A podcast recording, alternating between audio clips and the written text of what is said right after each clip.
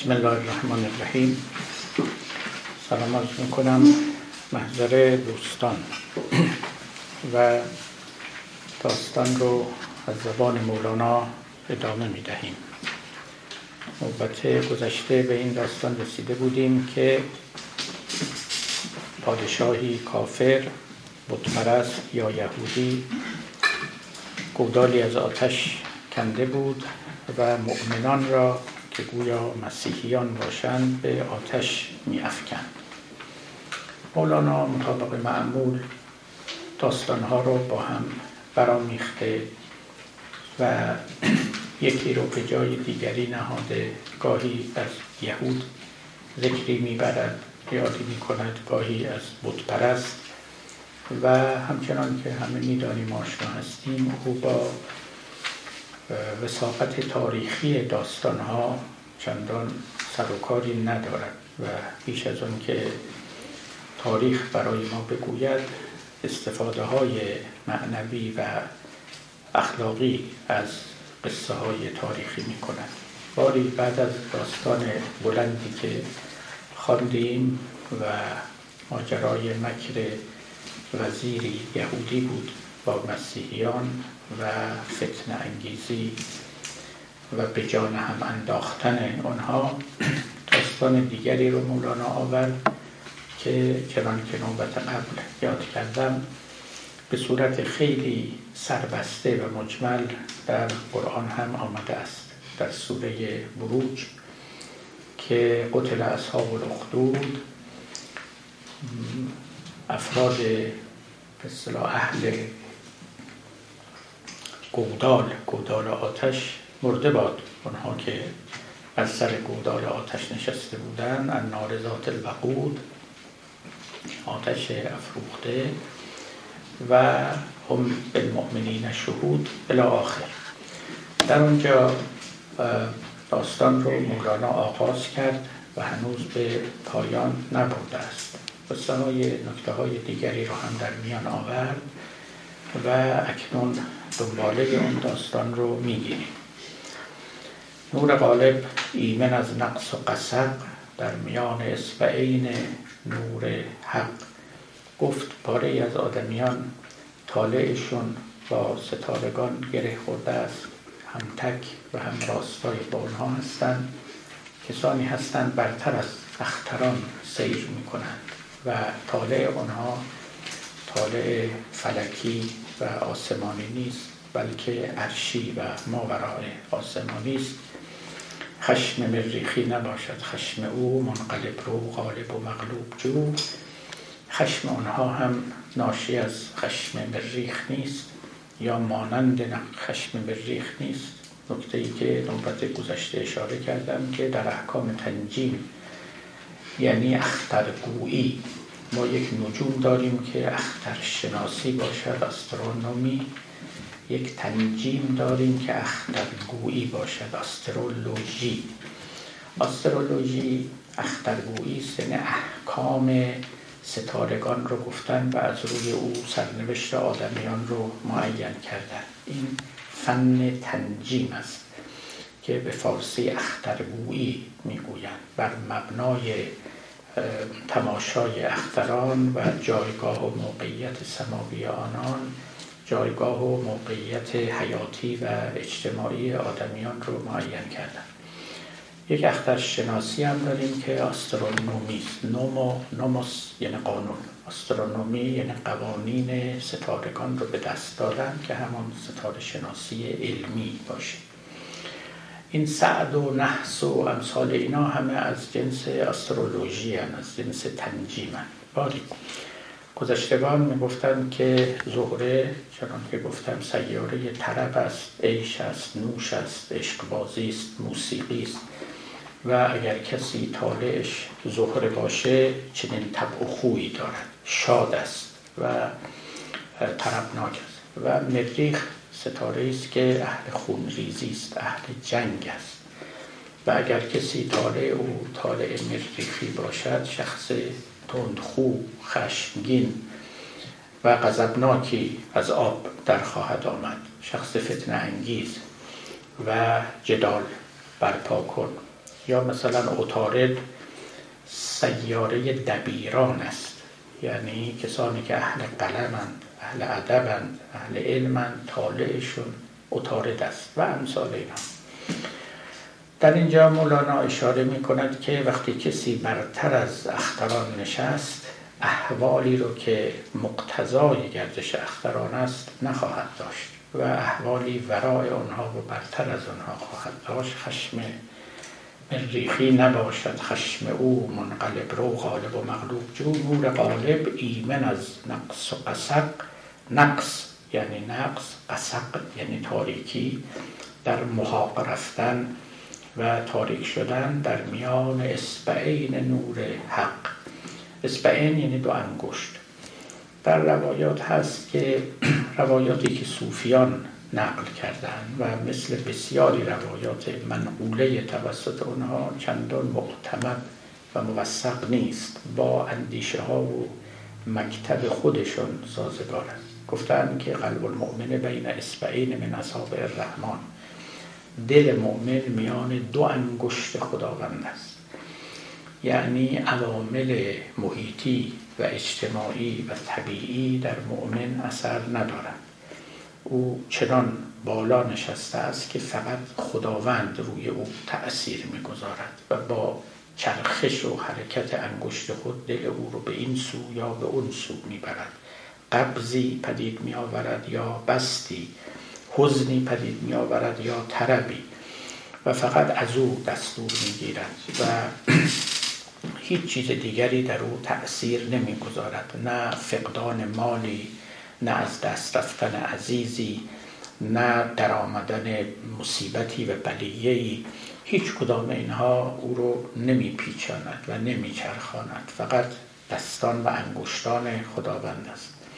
این دو انگشت هم گفتن یعنی صفات جلالیه و صفات جمالیه خداوند. همچنان که در قرآن هم داریم که خداوند به شیطان گفت که چرا سجده نکردی به انسانی که من او رو با دو دستم آفریدم؟ خلق تو به یدیه تو قرآن هست. چرا آدمی رو که با دو دست خدا آفریدم سجده نکردی؟ و در اینجا هم مفسران صوفی مشرب فیلسوف مشرب پا به میدان نهادن و گفتن که خداوند دست ندارد. چه رسد به اینکه دو تا دست داشته باشه. حالا بگذاریم از بعضی از مفسرین خیلی خوش که گفتن خدا دو تا دست داره اما هر دوتاش راسته. دست چپ نداره. اما از اون مفسران اونچنانی که بگذاریم دو تا دست خداوند رو تفسیر کردن به صفات جلالی و صفات جمالی چون دو دسته صفت دارد خداوند. صفات جلالیه همون صفاتی است که مقتضای تسلط اوست و قدرت اوست و صفات جمالیه صفاتی است که مقتضای محبت و رحمت اوست. این که در قرآن می‌گوید که من آدم رو با دو دستم آفریدم یعنی از هر دو گونه صفت خود در او نهادم. که خلاصش همون می شود که خداوند آدمی رو بر صورت خیش آفریده است. سخنی که در تورات آمده و همه با او آشنایی داریم. در قرآن چنین سخنی نیامده. ما در قرآن خلیفه خداوندیم نه اینکه بر صورت خدا آفریده شده باشیم. یک تفاوت مهمی در اینجا هست. اما در روایات شیعه و سنی هر دو همون عبارت توراتی آمده است که خداوند آدمیان رو بر صورت خیش آفریده است. باری آدمی که بر صورت حق آفریده شده یعنی مصب و مجرای صفات جلالی و جمالی اوست و مجازن و کنایتا گفته شده است که خدا هر دو دست خود رو در میان آورده و گل آدمی رو سرشته و او رو به صورت موجودی در آورده آماده نفخ روح و که بعدا می‌تواند حیات بیابد و خداوار روی زمین مثل سایه خدا راه برود. پس این نور غالب است.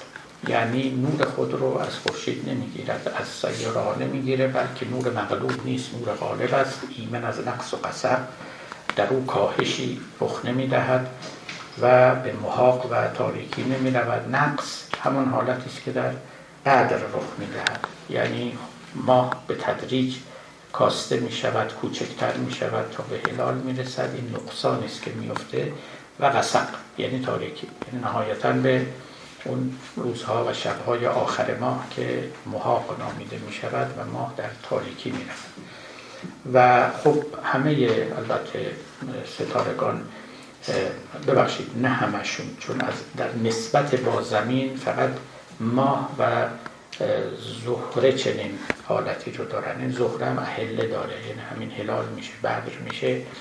چرا که می‌دانید یکی از اون موارد خیلی مهمی بود که تئوری کوپرنیکی رو بر تئوری بطلمیوسی برتری داد.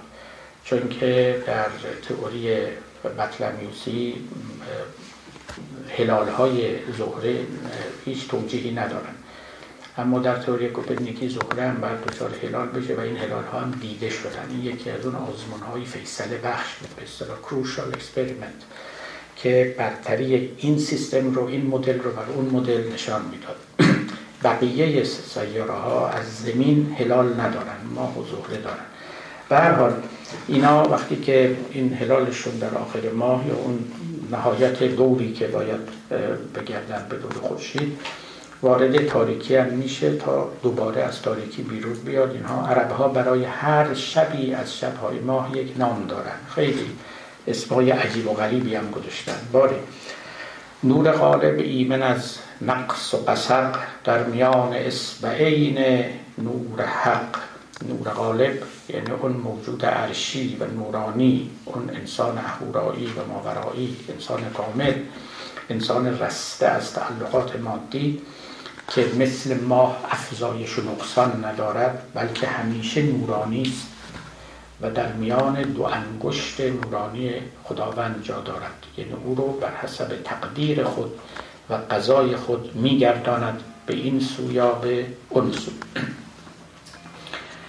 حق فشاند نور را بر جانها مقبلان برداشته دامانها و نصار نور را وایافته روی از غیر خدا برتافته باز روایت دیگری هست که این رو هم نقل کردن که خداوند اشیاء رو در ظلمت آفرید. ان الله خلق الخلق فی ظلمت ثم رش علیهم من نوره بعدن بر آنها نور پاشید فیلسوفان از این روایت بسیار مبتهجند چون با مشرب فیلسوفانی که قائل به اصالت ماهیتند این روایت بسیار سازگار است. گویی که ابتدا موجوداتی آفریده شدند که نه موجود بودند و نه معدوم. ماهیات چنین وضعیتی دارند. به اصطلاح میگن ماهیت و من حیث هی هی لیست الا هی لا معدومه ولا موجوده ماهیت از اون حیث که ماهیت هست فقط ماهیت است نه موجود است و نه معدوم است. یعنی اگر از بنده و شما بپرسن که درخت موجوده خب درخت درخته. اگر موجود باشه میگیم درخت موجود. اگر موجود نباشه میگیم درخت معدوم. اما درخت خودش نه موجوده نه معدوم. بستگی داره به اینکه شما موجودش بکنید یا موجودش نکنید. لذا ماهیات در نظر اونها همون موجوداتی هستند که گویی در ظلمت قرار دارند. کسی خورشیدی باید بیاد نوری بر اینها بیافشانه و اینها رو روشن کنه. یعنی منور به نور وجود بکنه. اون روایت رو نقل کردند گفتم مثل بسیاری از روایات دیگر این چنینی دسته که من اعتمادی ندارم. اما مولانا در اینجا از همون روایت استفاده کرده. حق فشاند و نور را بر جانها. یعنی گویی که این جانها در کتب عدم بودن در آستانه به وجود آمدن بودن اما هنوز پا به عرصه وجود ننهاده بودن کسی رو می‌خواست که اینها رو براند و به طرف عالم هستی. و خداوند با افشاندن نور این کار رو کرد. منتها منتها در ازل یا در روز الست یا در عالم اعیان ثابته یا در عالم ماهیات یا در علم باری به انهای مختلف اینها گفته شده همه یکسان نبودن. بعضی ها از ازل بدبخت آفریده شدن بعضی ها خوشبخت. مهر بدبختی به پیشانی بعضی خورده بود. مهر خوشبختی هم به پیشانی بعضی دیگه و این لازمه ماهیت اونها بود. یعنی به تعبیر ماهی دین ها خداوند ظلمی به کسی نکرده بود. هر که هرچه بود خدا او رو آشکار کرد.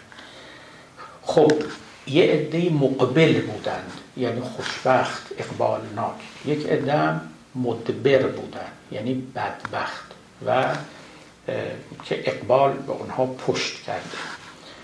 وقتی که خداوند نور خود رو می افشان تا این ماهیات ساکن در کتم عدم و ظلمت به نور وجود روشن بشوند و پا و عرصه هستی بگذارند کیا؟ آن نصار مقبلان حق فشاند نور را بر جانها مقبلان برداشته دامانها. در اونجا مقبلان دامان خودشون رو گرفتن. گویی که میوه می افشانند تا در دامانشون این میوه ها جمع بشه. یعنی اونها نصیب نیکو بردن. از نورافشانی خداوند.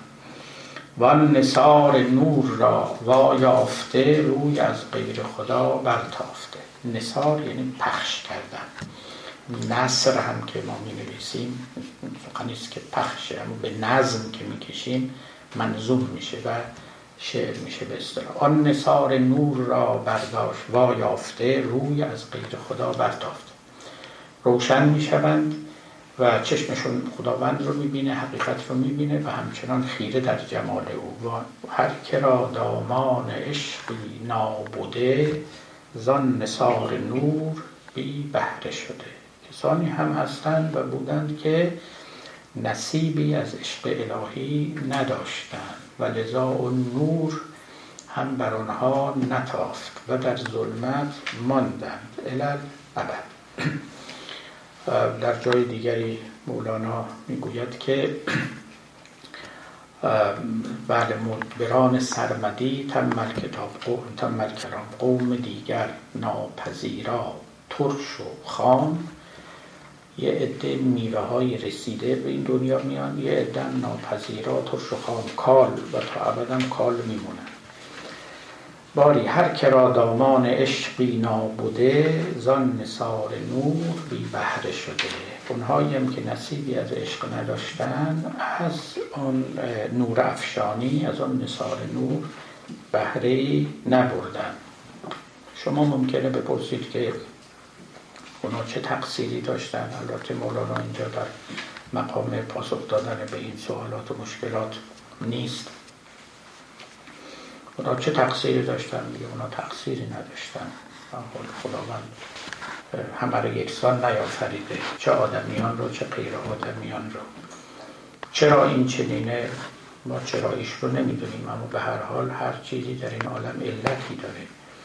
بعضی علت ها معلول هایی رو اقتضا می کنند که از نظر روشنایی در منزلت پایینی هستند بعضی در منزلت بالایی هستند. و امثال اینها دیگه. اونا رو به هر حال آخرش این که از خدا بپرسین چرا اینطوری شده. ما که مسئولش نیستیم و ما برنامه ریزی این کارا رو نکردیم.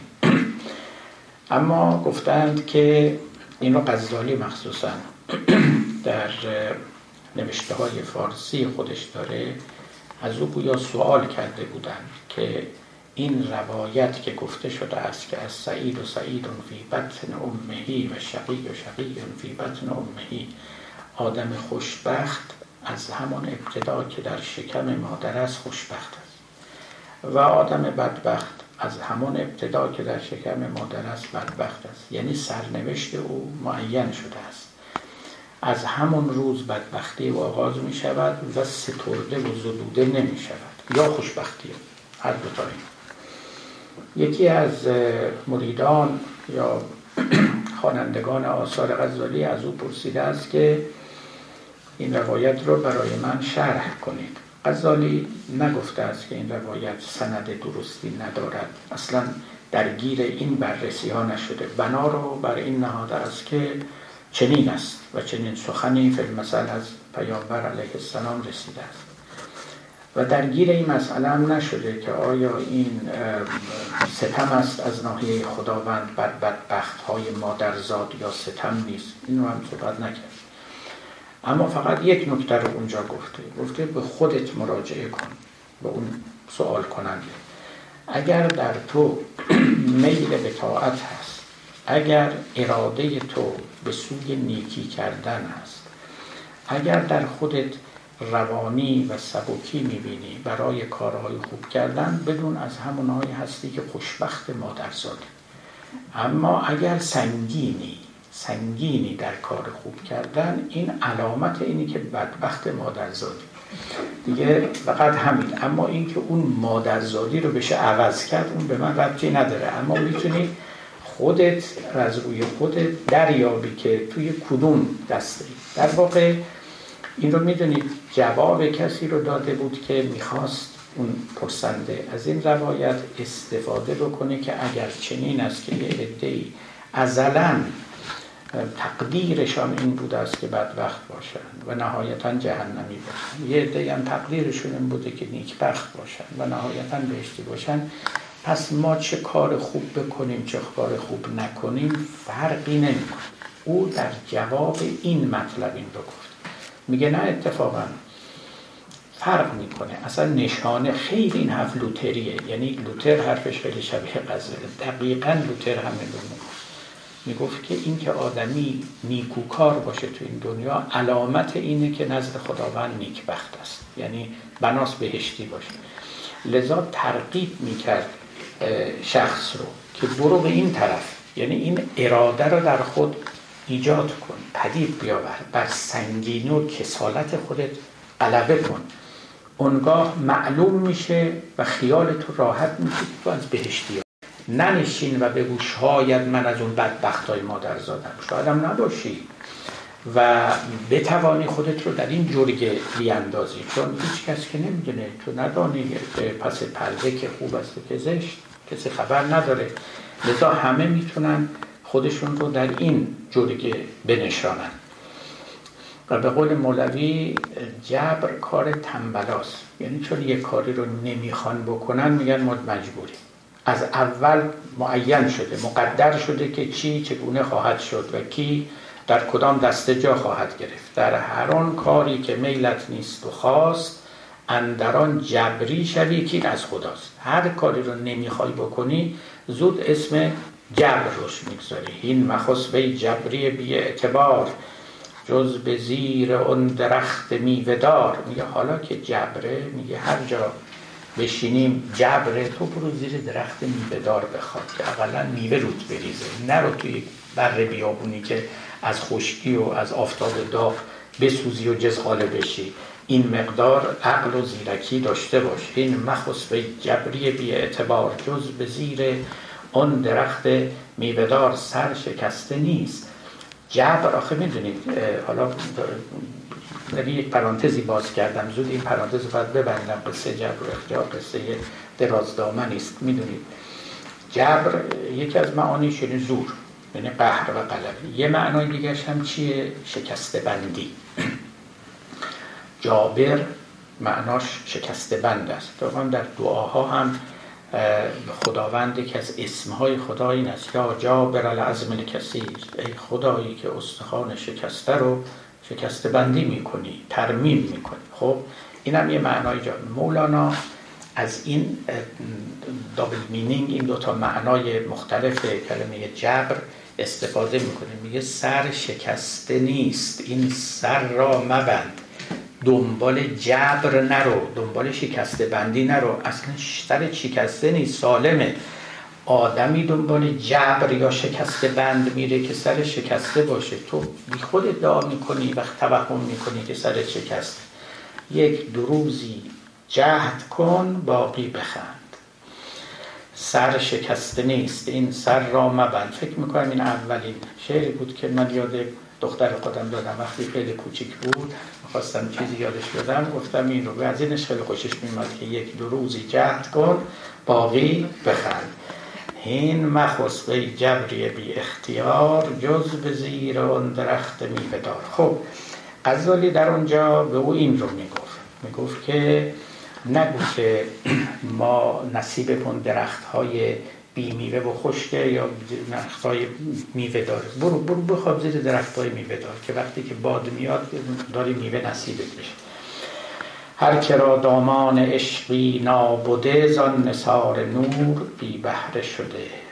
جزوه ها را روی ها سوی کل است. بلبلان را عشق بازی با گل است. گاو را رنگ از برون و مرد را از درون جو رنگ سرخ و زرد را خب هر چیزی به اصل خودش مراجعه خواهد کرد. یعنی نهایتا از همون جا که آمده از همون منشأی که آمده است به اون منشأ باز خواهد گشت. خب ببینید ما در یه دنیای زندگی می‌کنیم که این بازگشت برای ما خیلی مفهوم نیست. در مورد خود آدمیان خودمون صحبت بکنیم به بقیه چیزا کاری نداریم. ما خود میگیم یعنی چی؟ ما به کجا برمیگردیم؟ ما وقتی که زندگیمون به پایان برسه برخور میریم و به طبیعت میشیم. مخصوصا اگه ناتورالیست و ماتریالیست باشیم. چی به کجا برمیگرده؟ یعنی چی؟ این ایده بازگشت ابدی eternal return که در آثار پاره از فیلسوفان هم بود. حتی نیچه هم قائل به این بوده. و دیگران اینا برای ماها امروز خیلی مفهوم نیست. گذشتگان اصلا این دنیا رو اینجوری فکر نمی کردن یک جهان بینی دیگری داشتن. برای اینکه حقیقتش این دنیا رو بیهوده نمی‌دیدن. معتقد بودن یه علل ماورایی وجود داره. حالا بعدها هم مولانا از اون سرچشمه مثل اینکه سرچشمه در آسمان هست و در اونجا همطور آب فرو میریزه. اما این آب معدوم هم نمیشه. دوباره به اصل خودش بر میگرده این مثالی که مولوی اینجا پایین می‌زنه هرچه از دریا به دریا می‌رود. از همان جا کامد آنجا می‌رود. شما نگاه کنید یه قطره آب در این عالم حروم که نمیشه. درسته آب رو ما میریزیم و مصرف می‌کنیم میره در چاه و میره در فاضلاب. اما معدوم که نمیشه. میره در زمین بالاخره دوباره راه خودش رو پیدا می‌کنه خودش رو به دریا میرسونه خودش رو به آسمان میرسونه باز از آسمان برمیگرده. ما یه چرخه ای داریم در این عالم. بسیار چیزها کرد. همین چرخه رو کربن هم داره چرخه رو نیتروژن ازوت هم داره. همه اینا دارن. یعنی یک مولکول اینا هم از بین نمی‌رود گذشتگان البته خب این چرخه طبیعت رو به نحوی که ما امروز در علوم می‌شناسیم نمیشناختن. اما یه کلی رو اینا در نظر داشتن که این جهان مثل یه دریایی است ماها روده هایی هستیم که از دریا جاری شدیم و نهایتا به دریا برمیگردیم و معدوم نمیشیم گم هم نمیشیم و خط مسیرمون هم مشخص است. هیچ چیزی تو این عالم از بین نمی هیچ چیزی از بین نمی حالا ما اگر مخصوصا اگر تصور کنیم که ما واجد یه روحی هستیم یه نفسی هستیم که جداست از بدن ما و راه دیگری رو در پیش خواهد گرفت از بدن ما که جدا خواهد شد باز در اونجا هم باید یادمون باشه که اونا هم مثل قطره هایی هستن که از دریاهای خودشون جدا شدن و معادشون پیوستن به همون دریایی است که از او جدا شدن ما این دفتر اول رو که آغاز کردیم اگر یادتون باشه مولانا گفت بشنو این نی چون شکایت می‌کند از جدایی ها حکایت می‌کنه ما جدا شدیم از یه جایی. و دوباره به اونجا برمیگردیم. هر کسی که دور ماند از اصل خیش باز جوید روزگار وصل خیش. ما دوباره به اونجا برمیگردیم. یعنی حقیقتش این است که ما همون جاییم برم نمیگردیم. یعنی چیزی گم نمیشه. ما از جایی جدا هم نشدیم. این جدایی جدایی وهمیه. یعنی ما نمی‌بینیم که متصلیم. و این عین همون سخن است که محی الدین هم میگه. میگه ما جداییمون از خدا جدایی خیالیه. ما نمی‌بینیم که ما با او هستیم. ما با او هستیم. اینو نمی‌بینیم. ولی بعدا این رو خواهیم دید. یه وقتی می‌توانیم چون که در قرآن هم هست که و کشفنا که قطاعک فالبصر و کل یوم حدید. روز قیامت است یا پس از مرگ است که خداوند می‌گوید ما پرده رو از روی چشمای تو برداشتیم یا بر میداریم و چشمان تو انگاه تیزبین خواهد شد. بسر و کل یوم حدید. یعنی چیزایی رو که نمی‌دیدی حالا می‌بینی. و بعد می‌بینی که در همون دنیا هستی ولی نمی‌دیدی که اون دنیا دنیای بزرگتری جا داره. ما بیشترین ضربه که می‌خوریم از این هجاب وهم ماست. و دریدن این هجاب البته در این دنیا شرط نیست یعنی ممکن نیست برای اینکه نظم عالم به هم می‌خوره مگر یه نوادری. به هر حال در قرآن این آیه که علا الله تسیر الامور گفتن که قرآن بود یک جایی سوخت و همین همین باقی مانده بود یعنی نسوخته بود. این خیلی آیه مهمیه. همه چیز به خدا برمیگرده. این حرف یعنی چی؟ یعنی خدا یه جایی نشسته اشیا از او فاصله دارن. مثل یه دریایی که مثلا هزار کیلومتر اون طرفه ما اینجا نشستیم. و یه جویی از کنار ما روان است. این هزار کیلومتر رو طی می‌کنه تا به دریا برسه. تصور این چنینی و نسبت خدا با خلایق رو نباید این چنین داشت. دور نیست از ما. ما هم از او دور نیستیم و بلکه ما در وجود او هستیم و او هم نزد ماست. همه چیز به خدا برمیگرده این همه چیز به خدا برگشته. اصلا جدا نشده از اون. همه چیز پیش خداست مال خداست. حالا یک قصه خوب یک قصه که نه یک نکته خوب یادم اومد. خانمی از اساتید دانشگاه تهرانه. من نمیشناسمش. ایمیل بر من زده بود که من زیاد از شما شنیدم که خدا با ماست ما با خداییم ما در خداییم خدا در ماست. اینو من خوب نمیفهمیدم حس نمی‌کردم. این اواخر خواب دیدم که من حاملم. و در همون خواب متوجه شدم که گویی خداوند مثل یه مادری است که حامله ما هاست. و من فهمیدم که این نسبت خیلی نسبت خوبی است بین خدا و آدمی. منم بهشون نوشتم که آره نکته خوبی است من این رو ذکر خواهم کرد. حالا این رو من از یکی از عرفای آلمانی هم دیده بودم. وقتی که نوشته ایشون رو خوندم که واقعا که انهو ما در رحم خداوندیم تمثیل خیلی خوبی است. مولانا می‌گفت که ما در فکر خداوندیم تو ذهن خداوندیم. ما مثل افکاری هستیم در ذهن خداوند. قدری این رو مادی ترش کنید ما جنین هایی هستیم در رحم خداوند. و اینا خیلی تصویرهای درستی است.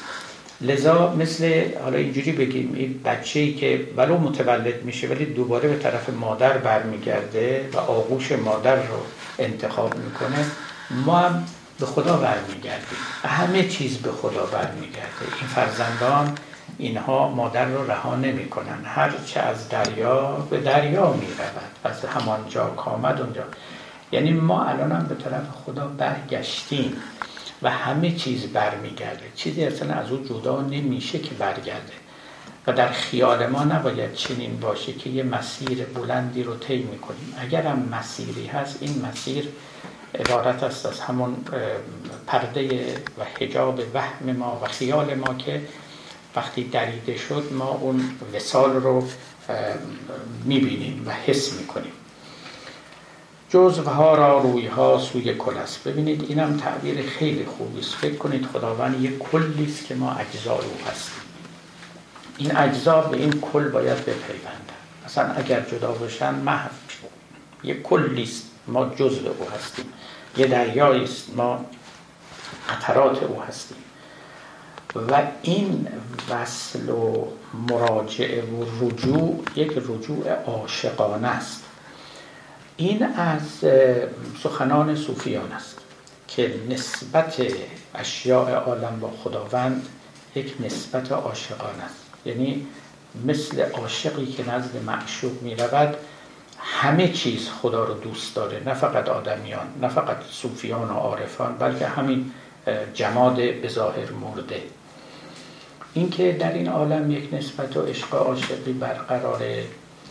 ابن سینا در نوشته های خودش می آورد و این رو نقل می‌کنه. میگه من این حرف رو نمی‌فهمم. صریحا اینکه همه چیز عاشق خداوند است و خداوند معشوق همگانی است.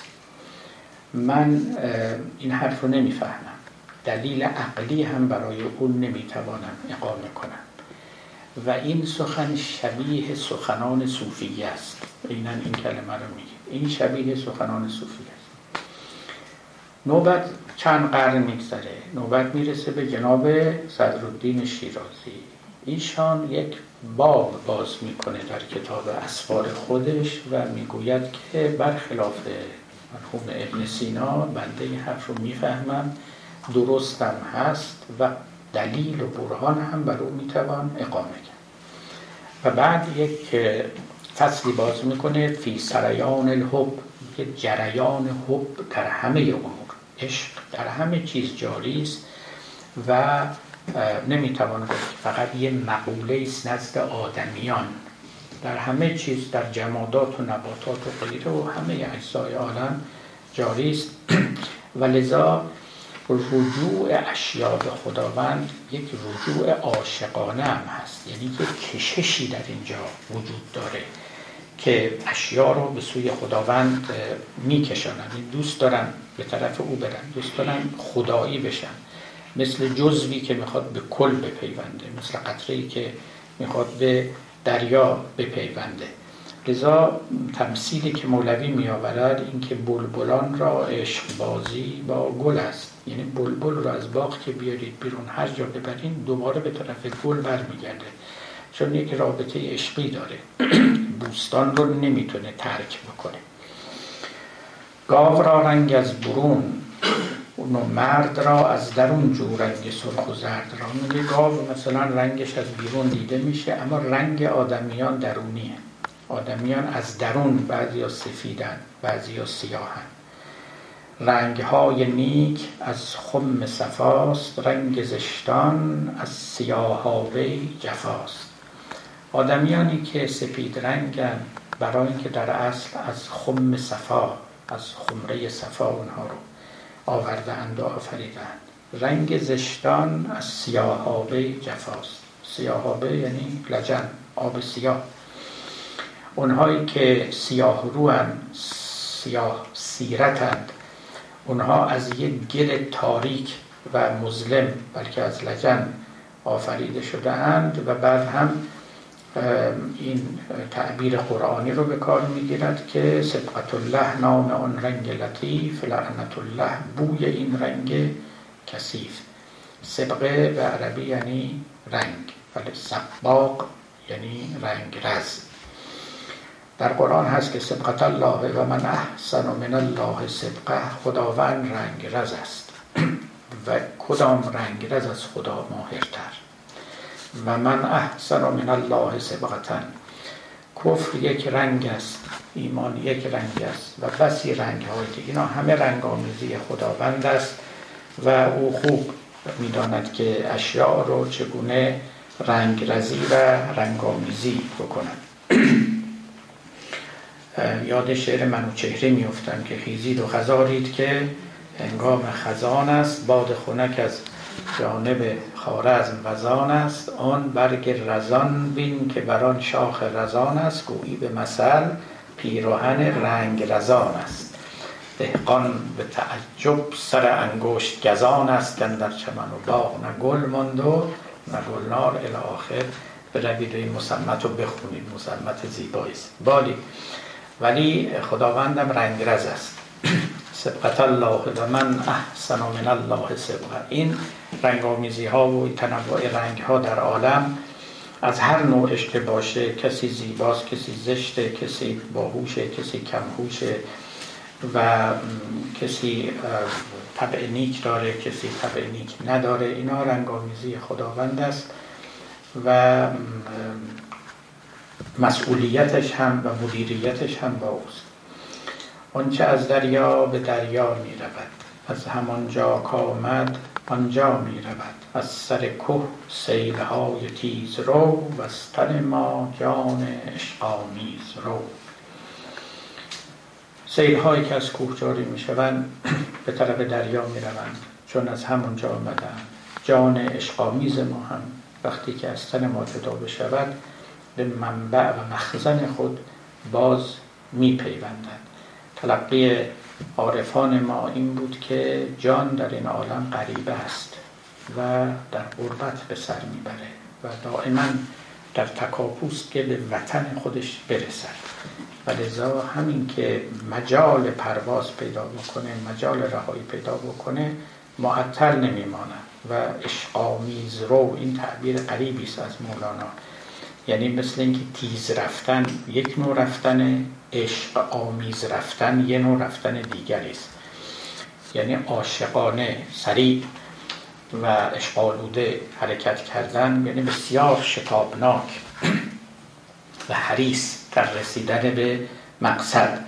جانهایی که البته جانن یعنی تحت تاثیر بدن قرار نگرفتن و آدمیان متفاوتن بعضیا مرگ رو نمیطلبن نمی‌خوان می‌خوان در همین عالم بمونن.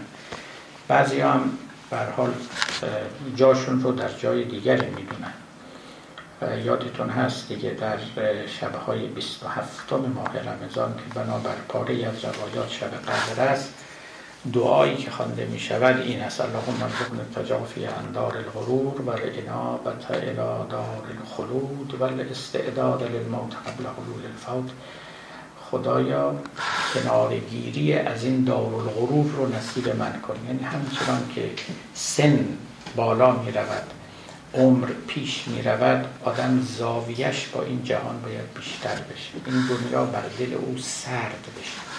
برعکس اینکه آدمیان معمولا معکوسند باز در روایات هست یشیب ابن آدم و یشب فیه خسلتان آدمی پیر می شود اما دو صفت در او جوان می شود. یکیش حرس است و یکیش آرزوهای دراز.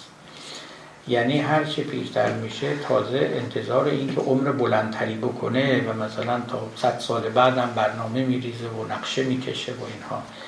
این در حالی که عکسشه آدم باید خواستار این بشه. یعنی به تدریج مثل این میوهی که باید بیفته باید جدا بشه میوه رسیده اینه دیگه از مولانا خواندیم این جهان همچون درخت است کرام. ما بر او چون میوه های نیم خام. ما بر درخت جهان مثل میوه های کال هستیم. سخت گیرد میوه ها بر شاخ را زان که در خامی نزیبت کاخ را. چون که پخته گشت و شیرین لب گزان سست گیرد میوه ها را بعد از آن. سخت گیری و تعصب خامی است. تا جنینی کار خوناشامی. است می‌گوید آدمی تا خام تا کال مثل میوه کال شاخه ها رو محکم میچسبه.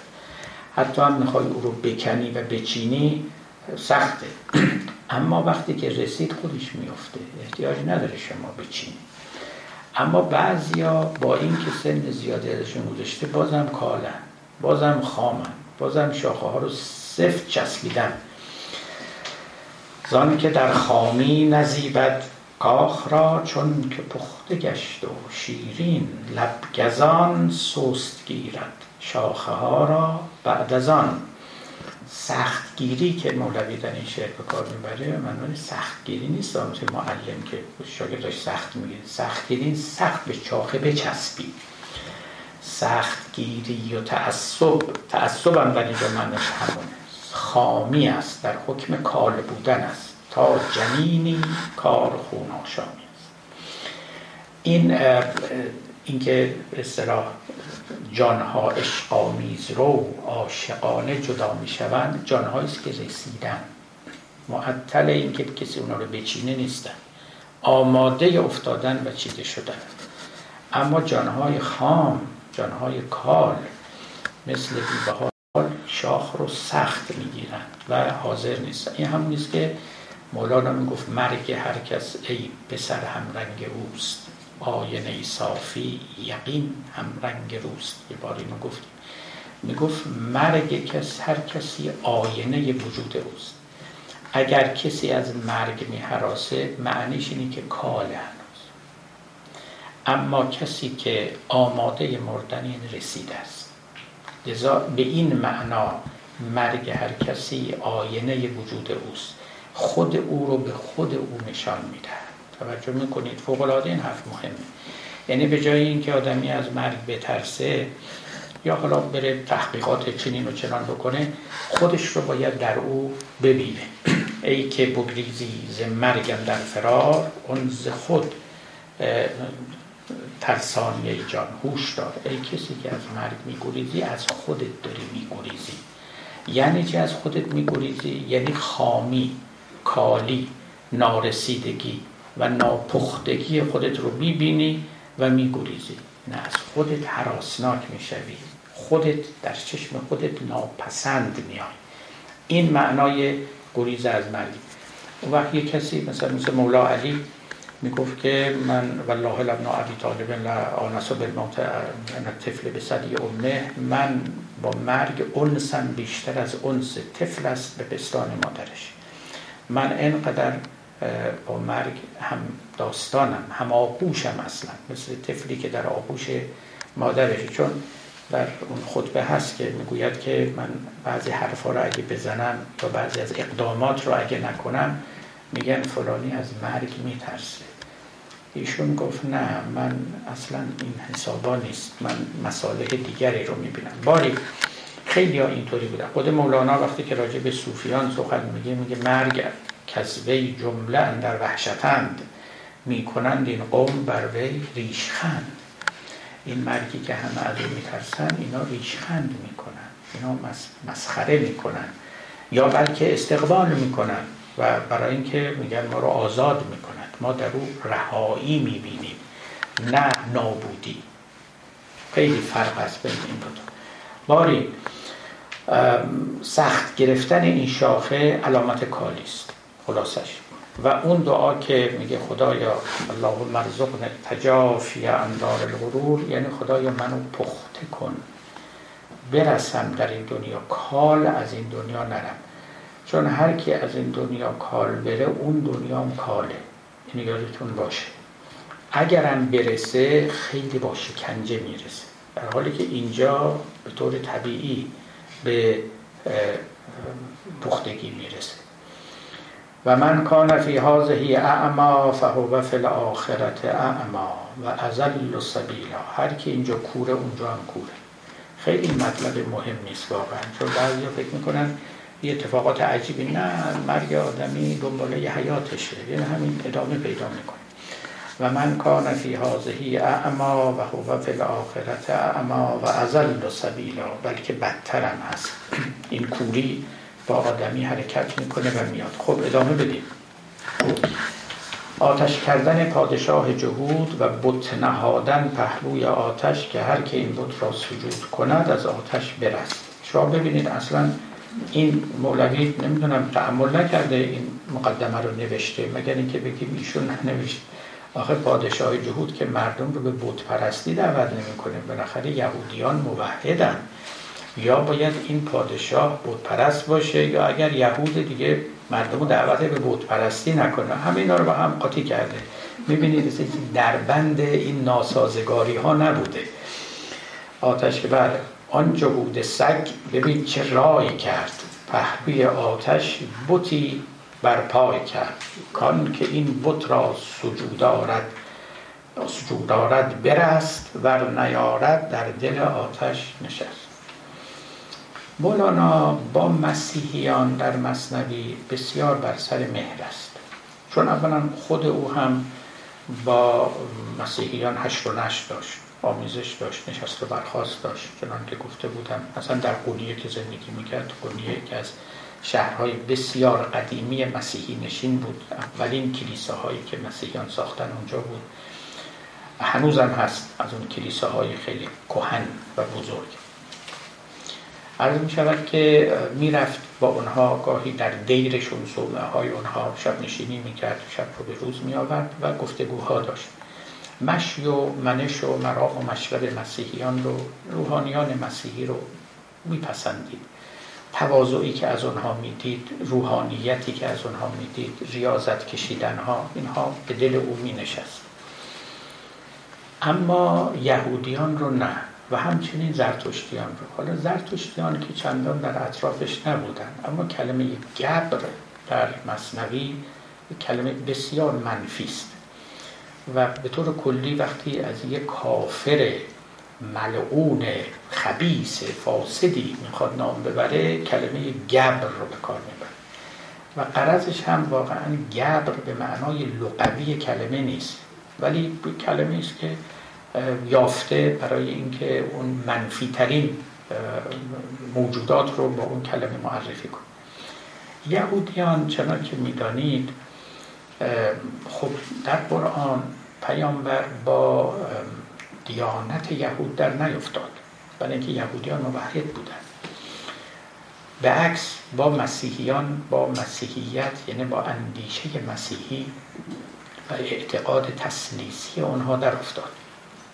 لقد کفر الذین قالوا ان الله ثالث ثلاثه. اونهایی که میگن خداوند یکی از اون ستاست اینا کافرن. بارها در قرآن هست که مسیح بنده خدا بود رسول خدا بود کلمه خدا بود اما خود خدا نبود. پسر خدا هم نبود. یعنی این اعتقاد مسیحی مورد انتقاد روشن و سریح و شدید قرار گرفت اما توحید یهودیت نه. اما از اعتقاد که بیان پایین دو تا کامیونیتی دو تا جماعت یهودی و مسیحی که در زمان پیامبر در یمن بودن در مکه بودن در مدینه بودن اینها مسیحیان با پیامبر در نیفتادن صلح کردن و در جنگ ها شرکت نکردن. و در قرآن هم ستایش مسیحیان آمده است که حتی پاره از مسیحیان رو می‌بینی که وقتی که آیات خدا رو میشنوند تفیز و اعیانهم من الدم چشمهاشون پر از اشک می‌شود. چنین تعبیراتی هم در باب مسیحیان هست. قسیسین و رهبان قسیس در عربی همون کشیشه به اصطلاح شکل عربی شدهش. قسیسین و رهبان راهبان که همون ترسایان باشن. اینها در قرآن آمده نامشون لقبشون و ستایش شدن حتی رهبانیت که پیامبر اسلام قبول نداشت رهبانیت رو با همه این احوال در سوره حدید آمده است که و رهبانیت ابتدعوها ما کتبناها علیهم الا ابتقاء رضوان الله فما رعوها حق رعایتها. رهبانیت رو اینا خودشون اختراع کردن. ما بر اونها واجب نکرده بودیم. اما حق رهبانیت رو رعایت نکردن. یعنی حتی رهبانیتی که حکم الهی نبود و به تعبیر قرآن اختراع و ابداع خود مسیحیان بود می‌گوید که کار بدی نکردن. اما اون چنان که باید اون رو رعایت نکردن و به مقصد نیکویی نرساندن.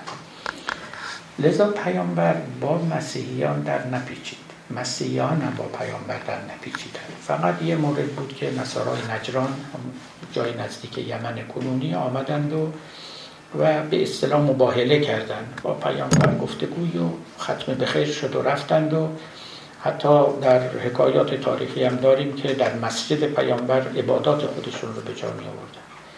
ولی یهودیان این چنین نبود. یهودیان با پیامبر در افتادن.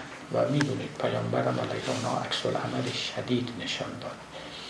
و از همون روزگار هم این نزاع تاریخی جدال سخت تاریخی بین مسلمان ها و یهودیان در گرفت. یهودیان کلا اسلام رو از آن خودشون می‌دونستن. معتقد بودن پیغمبر اسلام چیز تازه نیاورده. حرفای اونا رو داره می‌زنه. مدعی بودن سخت مدعی بودن. با مشرکین هم همکاری کردن نقض عهد هم کردن. اونچنان که در تواریخ هست اون داستان بنی قریزه به احتمال قوی درست نیست. یعنی علائم کذب بر اون داستان کاملا ظاهره. که وقتی که پیامبر فتح غیبر کردن و یهود بنی قریزه رو گرفتند به علی دستور دادن که در یک روز 700 نفر یهودی رو گردن بزنه. هیچ شاهد مسلم موثقی ما بر این داستان نداریم. اتفاقا خود یهودیان که در تاریخ نویسی خودشون و در پرانتز بگم در مظلوم نمایی ید طولایی دارن این قصه رو هیچ کدومشون نقل نکردن. و مرحوم آقای زرینکوب هم برای این نکته انگشت تأکید نهاده که خود این نشان می‌دهد که سابقه تاریخی این قصه مسلم و محکم نیست. به علاوه به اصطلاح کوانتیتیتیو هیستری یعنی این کاری که به اون برخواد می‌کنن به لحاظ کمی اگر بخوایم این رو بررسی کنیم شما فکر کنید که 700 نفر را اگه بخوان گردن بزنن حتی اگه 700 نفر رو ردیف کرده باشن اینا هم گردنشون کج کرده باشن که با یک تیزی اینا رو بزنن والله 24 ساعت بیشتر طول می‌کشه. و اینکه نه کسی چیزی بخوره نه علی بره بخوابه نه بره غذا بخوره نه نمازش بخونه هیچ کدوم. فقط وایس و شمشیر بزن. لذا خیلی بعید به نظر میاد بسیار بعید به نظر میاد که چنین اتفاقی افتاده باشه. ناقلینش هم یکی دو تا از مبلغان بودن. اما امروزه یه عده اینها رو علم کردن که بله با یهودیان چنین رفتاری شده. اما در اینکه یهودیان به هر حال با پیامبر در میپیچیدن و مایل به پیشرفت کار پیامبر نبودن مانع تراشی می‌کردن در آلمان در اون مؤسسه که ما بودیم که از ربای ها از روحانیان یهودی و سخنرانی می‌کرد. نکته خیلی خوبی گفت. گفت یهودیان اجداد ما با پیامبر اسلام در پیچیدن و وارد جنگ شدن ای کاش این کار رو نمی کردن. اگر این کار رو نمی کردن امروز دنیا دنیای بهتری بود روابط ما هم با مسلمان ها بهتر بود تاریخ به گونه دیگری پیش می رفت و نوشته می شد البته از این کاش ها در تاریخ بسیار است. الا الله اما خب نشان می دهد که این چرخ بسیار از کجاها پنچر شد. این را رو مقدمات رو عرض کردم که بسی بیش از این می‌توان گفت که چرا یهود اصلا نزد مسلمان ها یک چنین چهره سیاهی پیدا کرده. و مولانا وقتی که از یهودیان سخن میگه اینقدر تند اون یهود سگ. در حالی که هیچ جا از مسیحیان اینطوری سخن نمیگه. یه جایی حتی انتقادم داره با میگه چون دل اون شاه مثلا در باب مسیحیان چون دل اون شاه یعنی عیسی زیشان خون بود اسمت و انتفیهم چون بود جهل ترسابین نجات انگیخته زان خداوندی که شد آویخته. میگه این جهل ترسایان است که چنگ توسل و نجات زدن به دامن خداوندی که اون خداوند رو به دار آویختن. میگه این جهل اونهاست. چون دل اون شاه زیشان خون بود اسمت و انتفیهم چون بود. در این حد انتقاد می‌کنه از مسیحیان. اما یهودی رو می نوازد خیلی سخت با تازیانه های سخت می نوازد گفتم به گبر هم وقتی که می‌رسه خیلی معنای لغوی گبر یعنی خصوص زرتشتیان رو منظور نداره. یه تعبیری است به طور کلی. برای کسانی که آنها رو خبیس و فاسد می‌دونه. یک نکته دیگری هم حالا که به اینجا رسیدیم وقتی من به پایان داره می‌رسه عرض بکنم ما چقدر حق داریم به دیگران لقب بد بدیم؟ خب ببینید در خود قرآن به ما صریحا گفته شده است که ولا تنابزو بالالقاب. در سوره حجرات است. غیبت نکنید یکی لقب بد هم به دیگران ندهید. خب این لقب بد دادن یکی از زشتی هاست که یکی از کارهای ناروا و ناپسند است خود پیامبر اینو چشیده بود. زن ابو لحب به پیامبر به جای محمد می‌گفت چی؟ می‌گفت مزمم.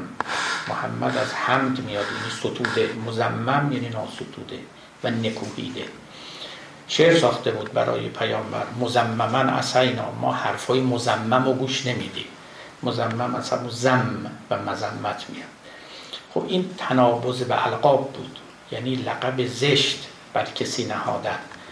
غیبت کردن هم که خب غیبت کردن است و بقیه هم 20 تا آفت که غزالی برای زبان برشمرده همیناست یکیش غیبت یکیش دروغ که افترا که زخم زبان یکی تنابز به القاب الاخر. خب اگر این حکم قرآنی است که هست آیا جرهود سگ گفتن خوبه؟ نه خوب نیست. اصلا خوب نیست. و ما حق نداریم.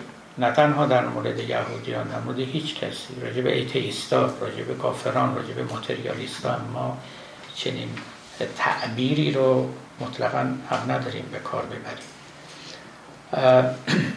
حالا ببینید عجب مسائل برعکس شده. در روزگار ما در همین فرنگ اومدن و میگن نه آزادی اختضا می‌کنه که به هر کسی دلت می‌خواد بگی صریحا پیامبر اسلام رو یاد می‌کنن و القاب خیلی زشت به پیامبر اسلام میدن. من یه مقاله بلندی نوشتم تحت عنوان ای کوته آستینان تا کی دراز دستی و اونجا آوردم. و ترانه های رو یه آقای خونده بود که حالا اسمش نمی‌خوام بیارم و خیلی بزشتی یاد کرده بود از پیامبر یا دیگر. یا اینجا تصاویری رو دیدم که مثلا پیامبر اسلام رو بهش خوب کشیده بودن یا کارهای دیگه. صد مرتبه بدتر از تنابز بالالقاب. در اونجا من این رو آوردم. گفتم که اولا که این کار خیلی کار زشتیه. آزادی اصلا مقتضی این, شیوه ها نیست. ما با دشمنانمونم نباید این کارها رو بکنیم. و گفتم که حتی مسلحت عملی خودتون رو هم شما اگر ببینید شما منکران و تائنان اگه فردا یک رعدی شد برقی شد بارونی اومد برفی اومد بادی رزید اتفاقی افتاد ما هممون به مملکت برگشتیم آخه شما چجوری می‌تونید در روی کسانی نگاه کنید که اون اسم فرزندان شما علی می‌گذارن محمد می‌گذارن زهرا می‌گذارن و شما اینها رو به کسیفترین لقبها مینامید و دربارشون می‌نویسید. و به اونها گفته بودم که حق درسته. حق یعنی اینکه می‌تونید اما معناش نیست که تکلیف دارید. اگر آدم یک کاری رو می‌تواند بکند معنیش نیست که میباید بکند. ببینید ما الان خیلی راحت میگیم جهود سگ کار بدی است. چنین سخنی نباید گفت ولو مولانا گفته باشه. اما امروز متاسفانه ما با یک چهره دیگری روبرو هستیم. از دل لیبرالیزم از دل حقمداری و آزادی طلبی در آوردن که ما حق داریم به مقدسات دیگران توهین کنیم.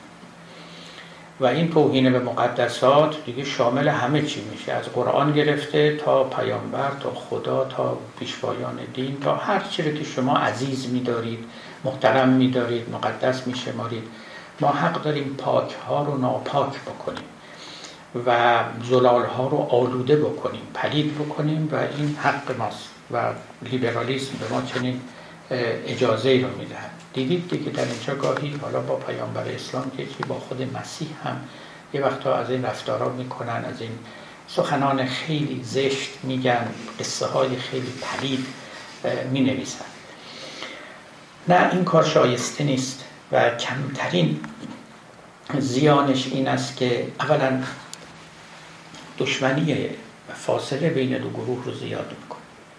ما هنرمون این نیست که بر آتش تخاصم بیافزاییم هنر آشتی دادن است و پدر کشتگی ایجاد کردن که هنری نیست. گفت پدر کشتی و تخم کیر کاشتی پدر کشته را کی باید آشتی؟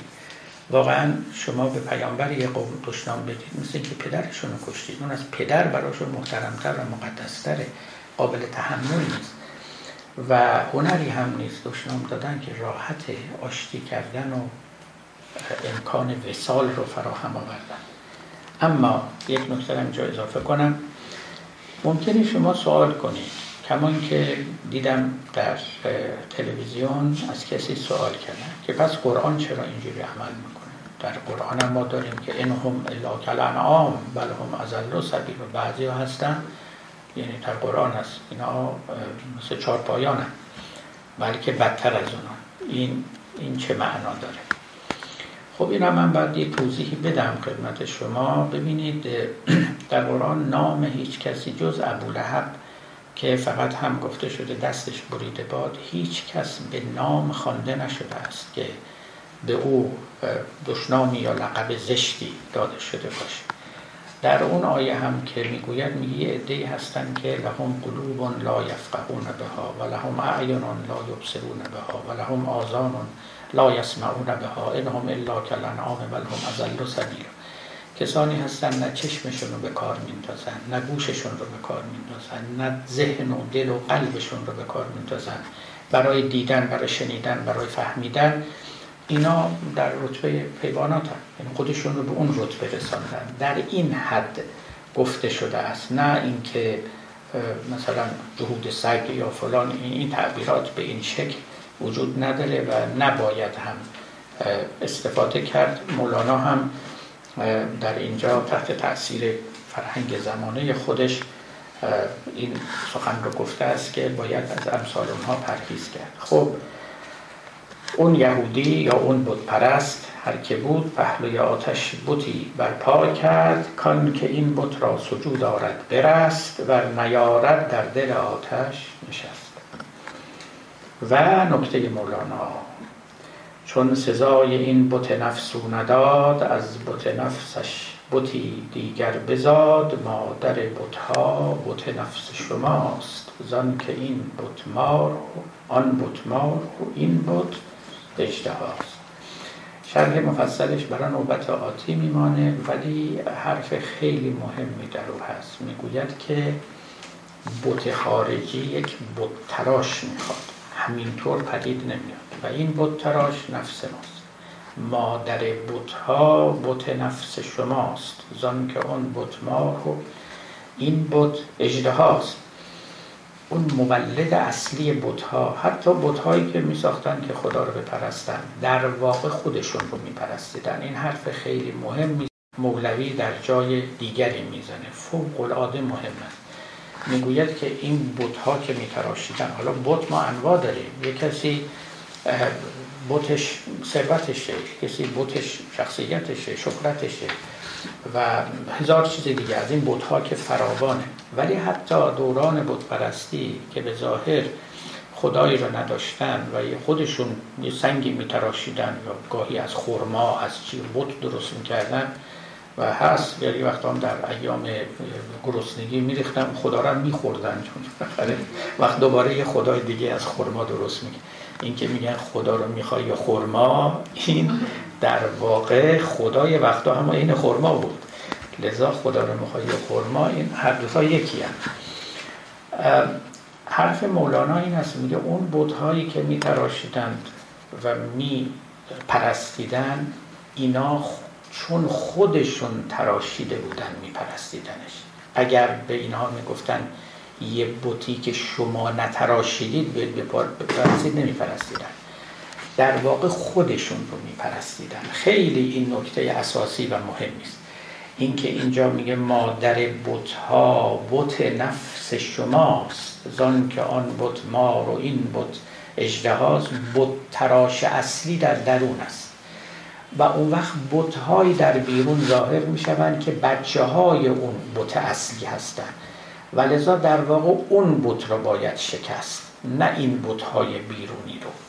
و مادامی که اون بت نشکسته بتهای بیرونی رو که بشکنی باز تولید می‌کنه. این چرخه تولید همچنان به کار خواهد بود. انشالله به حساب بت پرستان خواهیم رسید. به و سلام علیکم. یکی فرمودیم که مولانا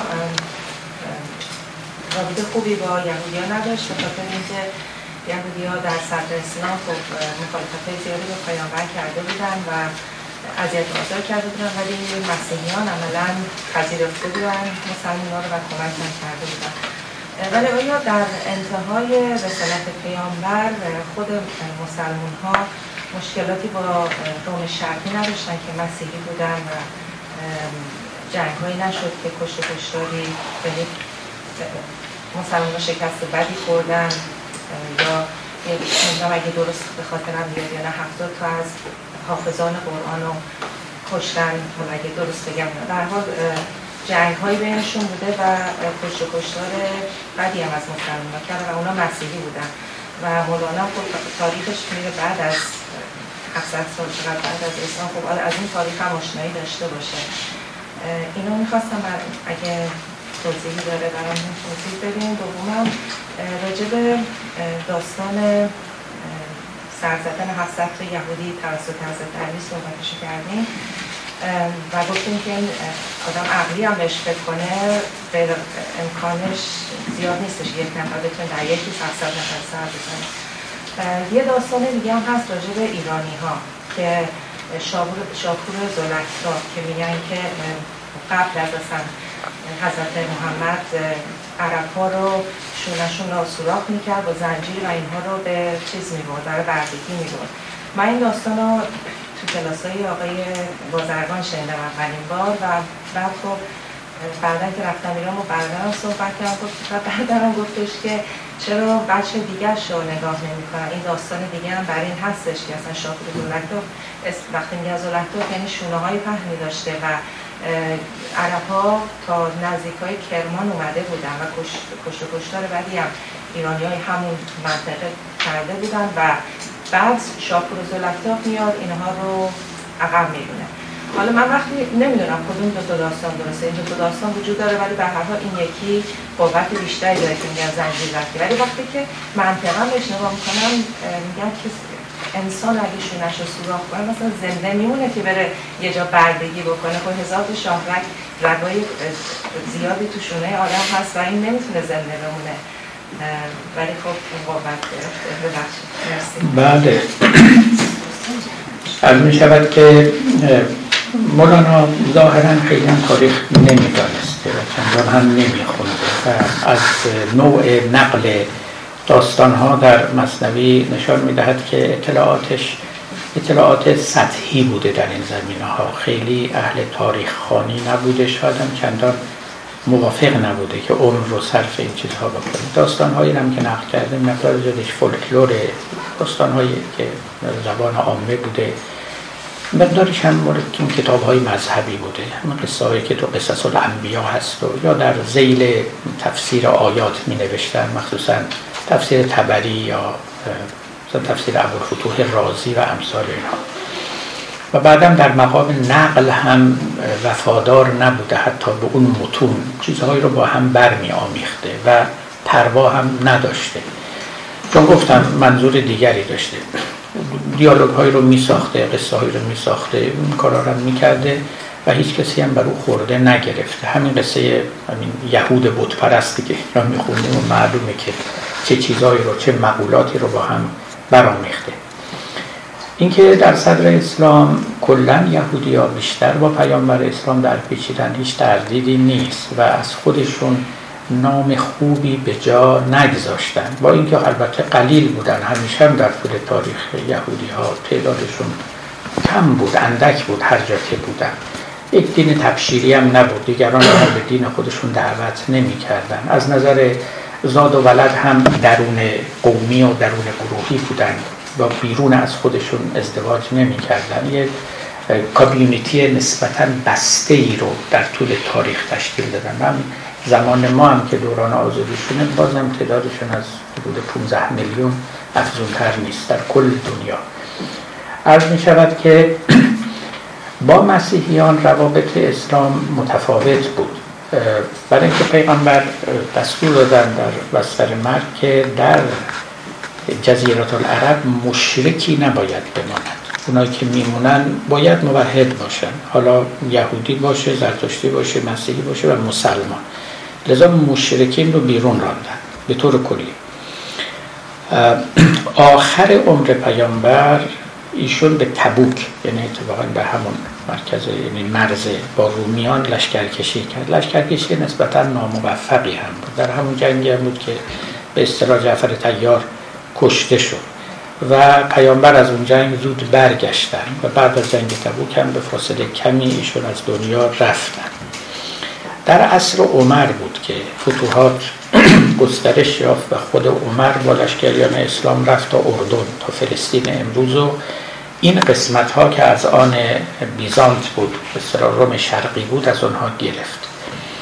و جزء فتوحات بزرگ محسوب می شد ولی درسته که این برخوردها وجود داشت یادتون باشه این جور برخوردها در جهان قدیم خیلی طبیعی یعنی هیچ منطقه مال هیچ قومی نبود. مال فاتحان بود. اگر شما فاتح می شدید اون سرزمین مال شما بود. اگر هم دیگری فاتح می شد مال اونا مثلا حالا نبود که سازمان ملل مرزهای رو معیر کرده باشه. و بگه از اینجا به بعد شما حق ندارید پاتونو بذارید. نه دست به دست می شد زمین ها شهرها اینا همه. بنابراین روابط مسیحی ها با مسلمان ها همچنان خوب بود بعد نبود. تا حدود همطوری که آقای فرد دانر کتاب خیلی خوبی داره به نام بلیورز یعنی مؤمنان. ایشون استاد تاریخ اسلام در دانشگاه شیکاگو و سجل کتاب خیلی مهم راجع به فتوحات اسلام نوشته. یک کتاب ساده تری تحت عنوان بیلیورز مؤمنان نوشته. ایشون با شواهد تاریخی از بناهایی که مونده از سکه های باقی مونده خیلی خوب توضیح داده و نشان داده که تا اواخر قرن اول اصلا مساجد و کلیسه ها یکی بود. یعنی محراب این طرف بود مسلمانان نماز میخوندن. اون طرف هم آلتر به سلام محراب مسیحی ها بود میمدن اونجا عبادت خودشونو می‌کردن. این تفکیک ها بعدها صورت گرفت. حتی او می نویسد که مسیحی ها تا مدت ها مسلمان ها رو با خودشون زیاد متفاوت نمی‌دیدن. یعنی می‌گفتن اینا مؤمنینن اینا هم در میانشون یه وایزمن یه انسان حکیمی ظهور کرده. اصلا اینکه یه پیغمبری اومده و یه دین تازه غیر از دین ما آورده اینجور تلقیایی رو نداشتن. در واقع اختلاف رو داخلی می‌دیدن نه اختلاف بیرونی. تا به تدریج البته این جدایی ها صورت گرفت. یعنی این او میگه میگه این مسلمون ها اینکه خودشون گفتن ما مسلمونیم در مقابل مسیحی ها این یه قم بعد پدید آمد. می‌گوید که مثلا حاکمان مسلمون ها نمی‌گفتن امیر المسلمین می‌گفتن امیر المؤمنین اینا همه خودشون مؤمن می‌دونستن مسیحی ها و مسلمان ها و به همین دلیل هم کتابش رو بیلیورز یعنی مؤمنان نام نهاده. حالا ما می‌تونیم مناقشه کنیم با او در این باب. اما پاره از شواهد تاریخی مثل بناهای باقی مونده که محراب ها در کنار یکدیگر بودن اینا یا مثلا اولین سکه ای که زده شد و روش محمد رسول الله نوشته شد تقریبا 100 سال پس از پیامبر روابط خوب بود یعنی دشمنی با هم نمی کردن فتوا به قتل یکدیگر نمی دادن مسیحی هم کم نبودن که به اسلام در می‌دونید که در دربار اموی اصلا ادوایزرهای مسیحی زیادی وجود داشتن. خود یزید اینا مثلا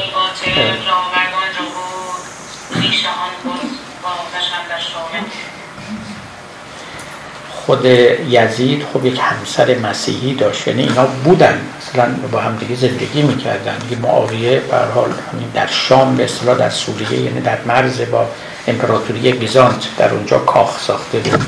یک کاخ خیلی مجللی هم ساخته بود که وقتی عمر به او اعتراض می‌کرد می‌گفت نحوه زندگی پیامبر که اینجوری نبود. گفت نه من در مقابل کفار باید شکوه اسلام رو نشون بدم. به اونم زبان خودش رو داشت. روابط بد نبود نه. و بعدم اونچه که حالا مولانا در مسیحیان میپسندید این سوابق تاریخی و سیاسی که نبود.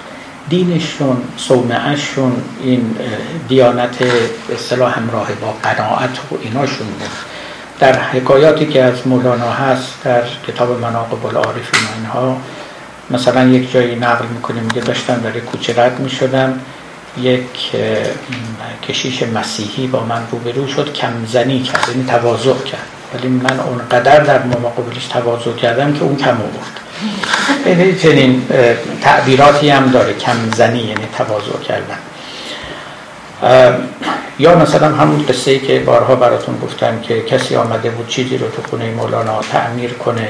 جوان مسیحی بود. یاران مولانا دورش کردن که دعوتش کردن بیاد مسلمون بشه. و او وقتی که شنید دعوت یاران مولانا رو سر برآورد و گفت من چهل سال مسیحی بودم از روی عیسی خجالت می‌کشم. بیام که مسلمان بشم. و مولانا گفت همین دین همین شرمه. همین بذارید بمانه کارش نداشته باشید. یک چنین تلقی هایی داشت مولوی یک چنین سعه صدری حازمه فراخی داشت و از این طریق با مسیحی ها بهتر می‌تونست کنار بیاد. و علاوه که اصلا دوری گاهی خیالات میاره. یعنی یهودی خیلی دوربرش نبود. تو جامعه قونیه نبود. در افغانستان که حالا البته در جوانی اونجا رو ترک کرده بود کسی زیادی نبود. و بعد خیالاتی که یهودی ها اینجوری هن اونجوری هن یه افسانه هایی بارشون ذکر می‌کنن و یه دشمنی های وهمی ایجاد می‌کنن. گویا در ایشان هم تأثیر گذاشته بود که همین امروز هم اینطوری حالا قصه اسرائیل به کنار همین خود مسلمان ها ایرونی ها اینا راجع به یهودی ها کلا یک دید دیگری دارن. با مسیحی ها به نظر میاد که مهربانترن و با اونها گویا که بهتر می‌توانن. یعنی آبشون به یه جور می‌روند اما درباره شابود زلکتاف بله. ببینید اصلا این عرب ها که به ایران تاختن. اینا رو خیلی نوشتن که اینا مسلمان شدن قوت گرفتن اتحاد پیدا کردن. درسته. یهودی ها تو سری خود ایران ببخشید ایرانی ها تو سری خود ساری عرب ها تو سری خود ایرانی ها بودن. اذیت می‌کردن. هی گاهی لشکر میکشیدن اینجا رو می‌گرفتن اونجا رو اینا واقعا منتظر یه وقتی بودن که انتقام می‌گیرن پیغمبر که اومد اینا متحد شدن دیدن جون گرفتن. دیگه حالا می‌تونن. اتفاقا وقتی هم اینا رفتن طرف ایران و جنگ کردن و شکست دادن که ایران در ضعیفترین احوال خودش بود. توجه می‌کنید. به قول آقای زرلینکوب میگه اعراب ایران رو شکست ندادن. به تلنگر عرب ها ایران فرو ریخت. یعنی از چیزی نمونده بود. چی ظرف دو سال ده تا پادشاه عوض کرده بودن. از بس اختلاف درونی داشتن. چیزی نمونده. و همین بلاهایی که قبلا سر این آورده بودن من جمله همین زلکتاف شاپور خان زلکتاف اینا به هر حال اونجا حسابشو پس دادن و عرب هم دیگه توانستن انتقام خودشونو بگیرن. من حالا شخصا الان نمی‌تونم بگم که این زلکتاف حقیقت داره که چند نفر رو این کار کرده. حالا ممکن هم هست این کارم کرده باشه اونا مرده باشن. یعنی حالا اینجوری نیست که بگیم که تناب از شونه هاشون رد کرد و اینا زنده موندن. شاید هم این کاری کرده اینا مردن مثلا. شاید هم نکرده شاید هم افسانه است. من خیلی نمی‌دونم واقعا. ممکن هم هست که شده باشه نشده باشه. ببینید مثلا ابن خلدون واقعا خب همین بینش و زیرکی رو داشت دیگه در تاریخ نویسی خودش. میگه مورخان اینقدر چیزا که نقل کردن که همین به عقل جور در نمیاد که مثلا اسکندر از فلانجا به فلانجا لشکر کشید. بعد میگه آخه شما این مورخ نباید فکر کنی این از این نقطه به اون نقطه چند فرسخ راه بوده و اینا از میان یه بیابون بی آب و علف می‌رفتن و بعد میگه لشکریانش 700 هزار نفر. ببین چجوری 700 هزار لوجستیکشون رو درست می‌کرده؟ غذا به اینا میرسونده آب میرسونده. نمیشه اینا اصلا.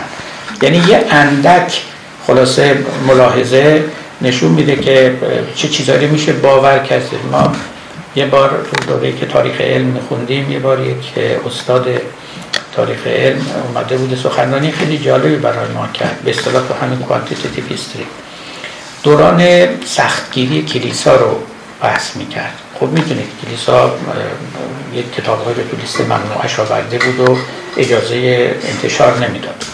همون موقعی که کوپرنیک کتاب دی بوس خودش رو منتشر یعنی حرکت اجرام سواوی منتشر کرد خب مشهور است که کلیسا جلوگیری کرد از این کتاب.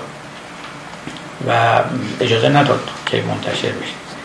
ایشون همین آقایی که اون سخنرانی می‌کرد می‌گفت که از این کتاب در چاپ اول 400 جلد چاپ شد. مثلا حتی اگه 400 نفر می‌تونستن این کتاب رو بخونن خیلی بود در اون روزگار. کتاب بسیار مشکلی هم هست. فکر نمونم کسی از شما خونده باشه. از بزرگتون که با ریاضیات قدیمه با بحث نجوم قدیمه و بعد تئوری خودش خیلی کتاب دشواری است. عرض می شود که بعد این آقا می گفت که من خودم در یک جستجوی ساده گفت با همین فقط با نامه نوشتن. اتفاقا وقتی این سخنرانی میگه هنوز کامپیوتر و اینترنت و اینا نبود. گفت دیویست تاشو من امروز تونستم پیدا کنم. و هم کتاب خونه ها کتاب شخصی یا غیر شخصی. و اگر یه مقدار بیشتر سرچ می‌کرد شاید به 300 400 معلوم اونجور هم جلوگیری نشده. مقدار خودش افسان است. اگر این کتاب رو گرفتونه تو تو چاه که به این راحتی دیویست داشت بعد از 300 سال پیدا نمی‌شد.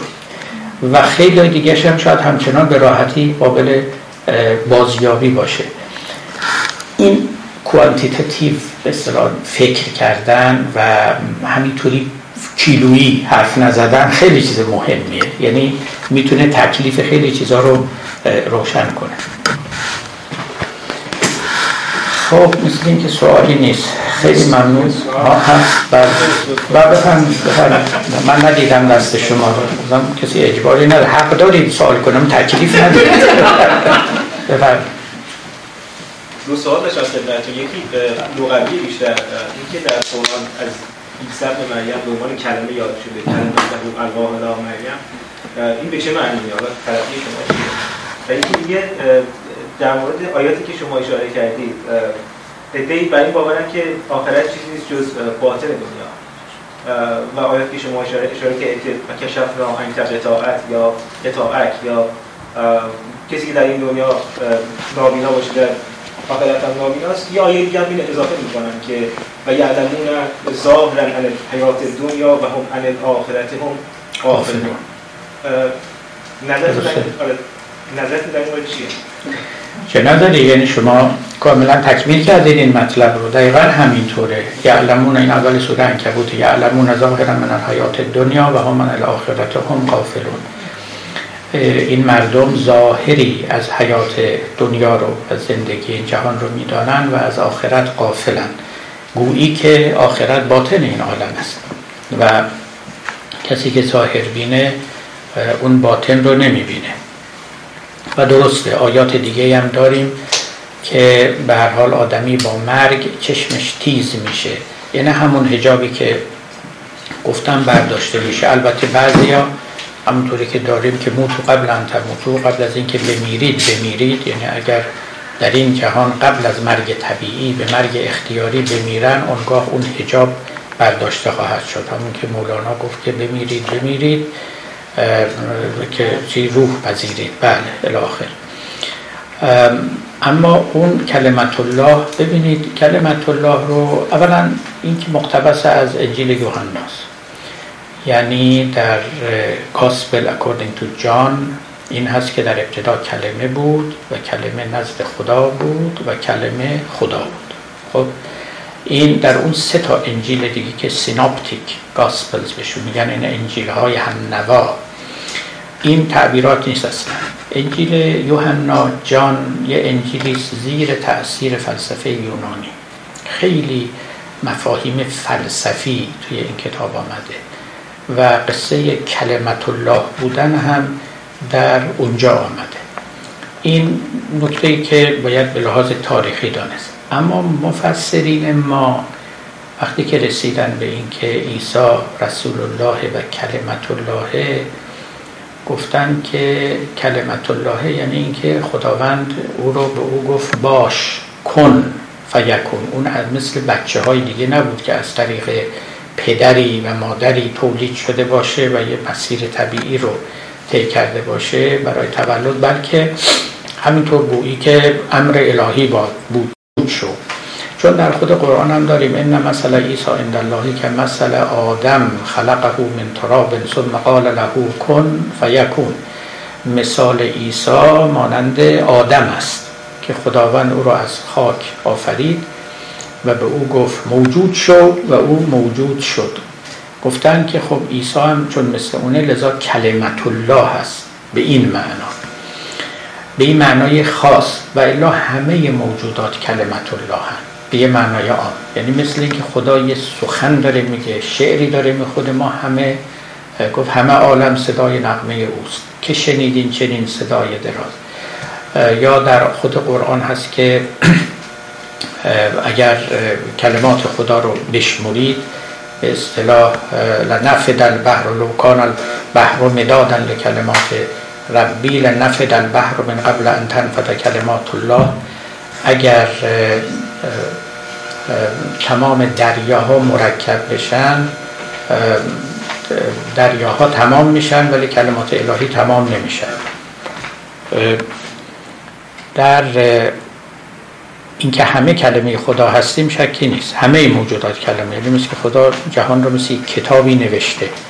اما از طرف دیگه عیسی به معنای اخص کلمه کلمت الله هست. هم به دلیل سابقه انجیلی و هم به دلیل اینکه خلقتش مثل آدم با کلمه کن آغاز شده است.